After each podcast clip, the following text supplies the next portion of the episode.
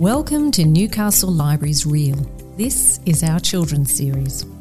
Newcastle Libraries can be accessed from wherever you live with the Newcastle Library app. Put borrowing at your fingertips. I invite you to close your eyes and imagine. Imagine that there are no buildings, no roads, no cars, just the trees, plants, animals, and the very first storytellers of this land, the Awabakal and Worimi people. So I acknowledge them as the traditional custodians of this beautiful land in which we live. Welcome to our podcast series for families, Chats with fabulous children's authors and illustrators. I'm Karen Eastwood, and each episode I will chat to authors and illustrators who are connected to this creative city of Newcastle. I love all the books. Probably grab chapter books because I'm really into them. And the reasons I like reading is because it's enjoyable, relaxing, and interesting. My special guest today is Katrina McKelvey, children's author and former primary school teacher, mother of two, wife, amazing person, Cocker Spaniel owner. Katrina's written many children's picture books and educational readers, including No Baths Week, Up to Something, Isla's Family Tree, and Chasing Rainbows. Welcome, Katrina. Hi, Karen. My first question for you, Katrina. I'd love to ask you about the colour palette that you've used on your newest book, Isla's Family Tree. Can you tell us a little bit about that, please? Sure. So, for the people who haven't seen the book, it only has four colours in it, which is orange, pink, black, and white. And it is actually very striking. I can't think of another book on the market at the moment that actually uses this colour palette. Mm. Prue Pittock, the illustrator, she actually chose the colour palette in conjunction with my publisher, EK Books. And I had no say in it at all, actually. And um, I'm yet to find out from Prue exactly why she picked these colours colours. Her style is this style anyway, very limited colour palette, so it does sort of match her style. But why orange and pink, I don't know. Mm. But it did um, cause some challenges along the way, actually. One of the little stories linked with this colour palette was um, the main character, Isla, reminisces about a time that she had a party with her adopted cousin Azalea, and they drank chocolate milk at this, this party. And Prue had to ask whether she could change it to strawberry milk so it matched with the colour palette. yeah. Um, so yeah, of course we agreed, and it looks really good. Yeah, fantastic. Mm. So, why did you choose to focus on family trees for this story? Yeah, it goes actually all the way back to 2012. My son was in kindergarten at the time. He's he was only 5 and my daughter was three, and my grandmother passed, and she was known as great grandma. And trying to explain why I call her grandma and they call her great grandma, and my their grandmother calls her mother, it got all very confusing. and so I thought, oh, I'll see if there's any sort of picture books floating around that sort of tries to help explain this in a bit of a fun way. And I found one, and I thought, hang on a minute, I think there's a bit of a gap in the market here. So I thought I can do this. So yeah, really just scribbled down a couple of ideas back then, but was still grieving and wasn't ready to write the story then and didn't want the book to have a grief theme to it at all. So mm. I think I had to sort of get over the grief first. For sure. And then um, my sister in law was um, studying my husband's family tree and um, all on my father in law's side of the family. They were all from Northern Ireland. And she was studying and looking at her DNA and also shows like Who Do You Think You Are and Who's Been Sleeping in My House were on TV at the time. And we absolutely love these shows. So I really started writing this in the uh, Christmas holidays in end of 2014. And, and my sister in law, Janet, who I actually dedicated the book to really started getting excited about this picture book and also really pushed me to to get the sentences down and get the story going. And so yeah so really first draft 2014 and linked from yeah the death of my grandmother in 2012 wow it's great to hear the, the story journey behind the story itself. Yeah that's i love i love hearing yeah the story behind the story. Yeah reading is fun with friends well in my house, I go to read either in my bedroom or on the couch. Thank you for tuning in to Chats with fabulous authors and illustrators. Use your library membership to access our online children's stories at Storybox, RB Digital, and BorrowBox. You might like to visit one of our branches or book the kids in for a program. You'll find lots of information at the Newcastle Library's website, newcastle.nsw.gov.au forward slash library.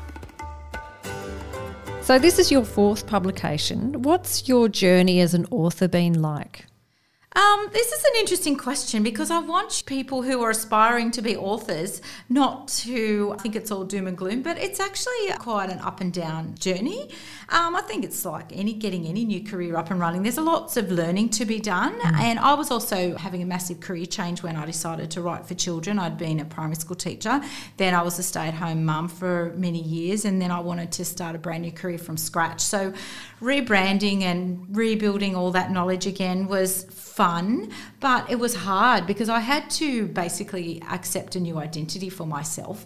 And then I had to get the world to accept that of me as well. So I found that really hard. Um, uh, so that's right at the beginning. That was about 2011. I decided I'm going to start writing for children, and the kids at the time were about four and two. And um, and my daughter was doing um, tiny tutus like ballet for toddlers at the time, and we were doing play dates with other little friends of ours that were also doing those lessons. And we were going to the public library at New Lambton actually at the time, borrowing books together as well as going to the cafe next door and having morning tea after our ballet lessons. And that's where it really started. I'm like, hang on a minute, I could probably do this with my teaching background, and I've got the time now, and it's all creative because I was really craving a creative outlet big time by that stage. I was missing the classroom. And I thought maybe I could one day then go and visit schools and do the author talks and have the fun and leave the the programming and all that stuff behind. So that I took off. And if I say I'm going to do something, I'll do it. However, it took until 2015 for my first book to come out, which was Dandelions. So four years to sort of from when I decided to when I had a book in my hands. And that's quick, actually, in our industry, very, very quick. And my rate of acceptances to rejections is pretty high, even though that number, if I did say it out loud which I won't, um, is quite low when you hear it in isolation. In the context of our industry, it's actually pretty high.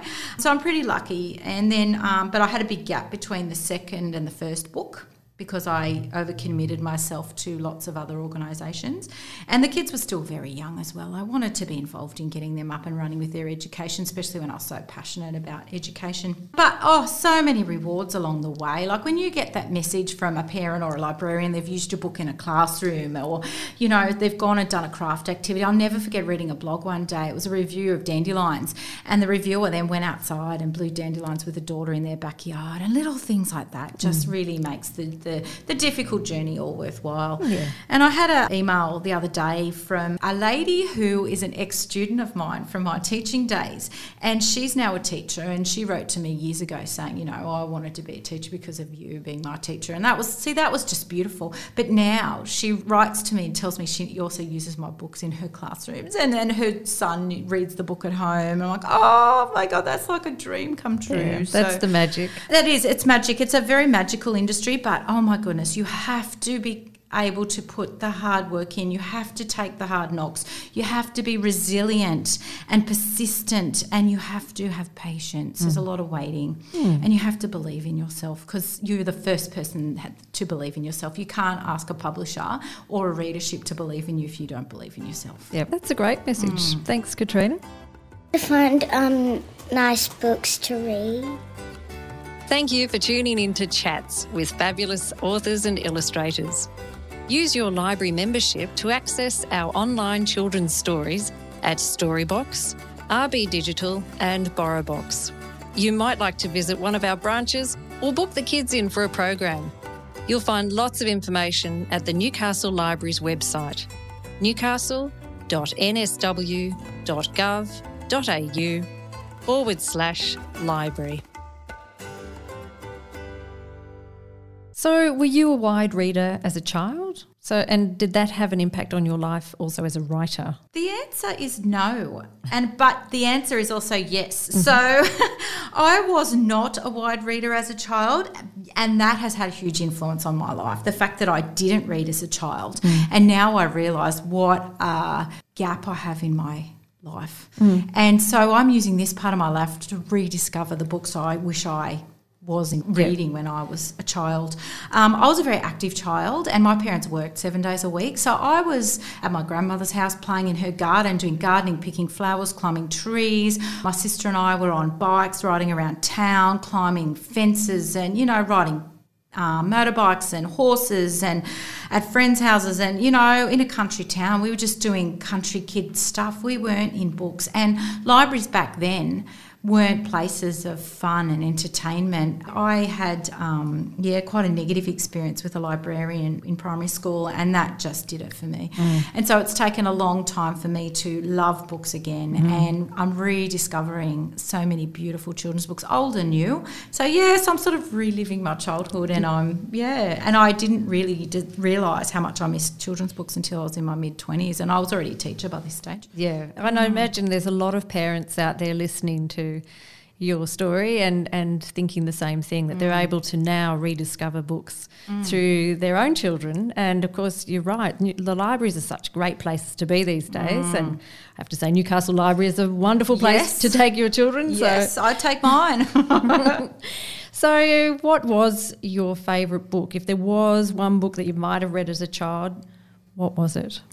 Oh, you know, I can't. I don't have one. It really isn't. No, I don't. Oh, my favourite first book I ever had mm-hmm. was Just Tricking by Andy Griffiths, and that's a junior fiction. Yeah, yeah, yeah, I discovered, and I claim I discovered Andy Griffiths before the world discovered him. Yes. And I was reading Just Tricking to my year six class at the time, and as that series rolled out, my my students over those sort of four or five years were running to the bookshops, buying the new books that came out, and then they were following those books with me as I read them out aloud in class. And we used to do that after lunch in the afternoon.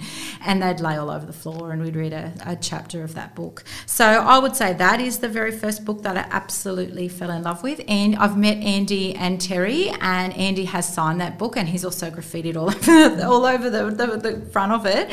And um, I mean, I just adore that book. It's falling apart. It's one of the, I think it's the second edition of that book. Wow. Yes, I would say that. But now I love picture books. I don't have a favourite because because there's just too many beautiful books out there. And I love getting and looking at new releases and seeing what publishers are publishing because books are so beautiful.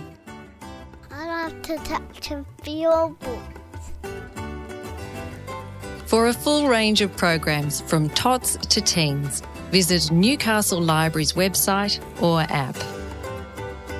So, what do you hope children will get out of your books? Some sort of a connection. I really hope that they can see themselves somehow inside that story, whether they can see a family member in the character if they can't see themselves, or they can relate to the journey the character's going on, or the struggles that character has to overcome mm. within that journey in that story.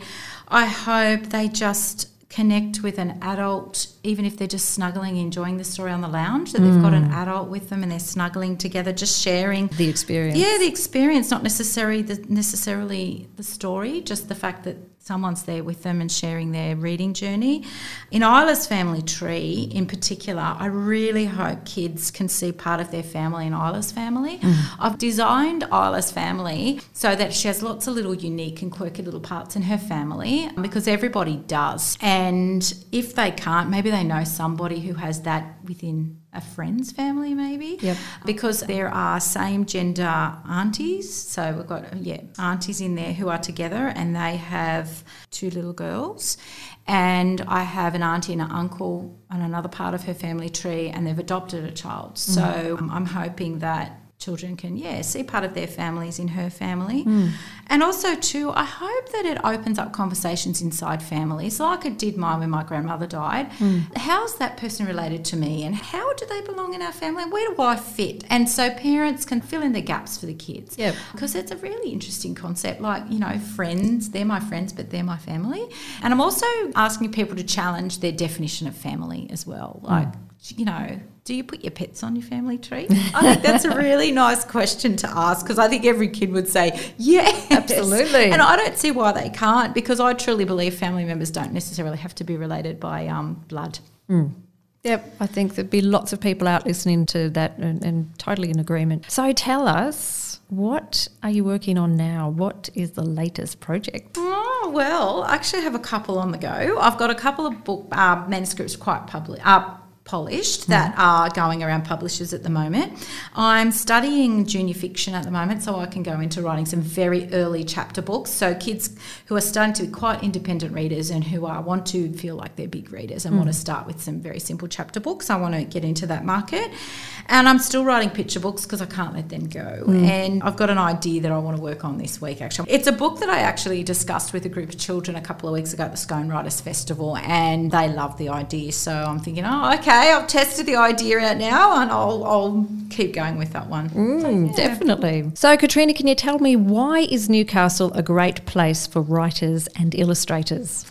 I think it comes down to the culture of Newcastle and the community of Newcastle. It just has a great vibe. And whenever the city hosts uh, some sort of cultural event, I just find the whole place comes alive. We've got so many beautiful beaches and cafes as well. We've got lots of beautiful things to attract people to Newcastle. And then when they come here and they share with the locals and get involved in our cultural festivals, I think it just makes Newcastle come alive. And there's lots of creatives living in Newcastle, right from poetry to adult fiction and children's literature. They're all here. And so you can find your little pocket of people here and they can become really good friends. I've got my, I've found, I think most of the children's authors and illustrators and people interested in that.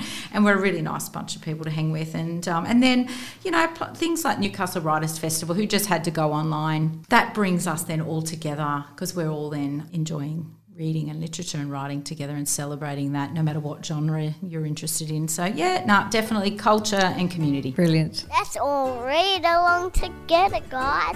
What stories, authors, or books did you love as a child? Reach out at library at ncc.nsw.gov.au. Now's probably a good time for you, if you'd like to. Would you like to read us an extract, your favourite extract from Isla's family tree? I would love to. I won't read all of it. I don't want to give away the ending. And every time I read the last page, I cry. So I can't. I can't I'm not going to cry today. So so I won't read that. I'll just start from the beginning so people can sort of meet part of Isla's family, and that'll also introduce the problem that Isla uh, faces through That'd the be story. Great, thanks. All right, so this is Isla's Family Tree, illustrated by Prue Pittock and published by EK Books. Isla's family was about to change, and she was not happy. Mum's pregnant, by the way. Our family is too full, shouted Isla. Come here, Isla. Let me show you something, replied Mama. Families are like trees, started Mama. Grandma and Granddad are the trunk. So when Grandma and Granddad had their three kids, your Auntie Violet, Auntie Daisy, and me, they added three leaves. Auntie Violet, Auntie Daisy, and I have a branch each now, as we have our own families. We all have children, so we have lots of leaves on them. Auntie Violet and her partner, Auntie Jasmine, are on this branch, with their daughters Poppy and Ivy, Mama continued. Let me do it, interrupted Isla. She carefully wrote four names on some new leaves and stuck them on Auntie Violet's branch. Here are Auntie Violet and Auntie Jasmine with my cousins Poppy and Ivy. Auntie Daisy and Uncle Doug live on this branch. I remember when Azalea came to live with them. Isla laughed as she remembered how they spilt strawberry milk all over Azalea's puppy during her welcome party. Then Isla stuck three leaves on Auntie Daisy's branch. Here's our branch, said Mamma. Isla pressed three leaves onto the shortest family branch, and the tree looked full.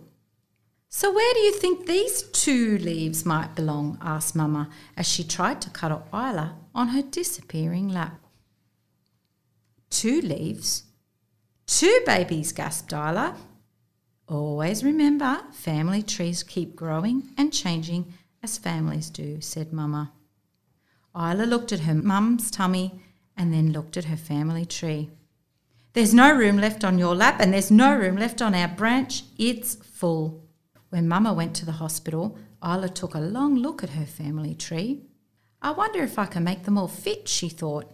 Maybe there's room for the babies on another branch.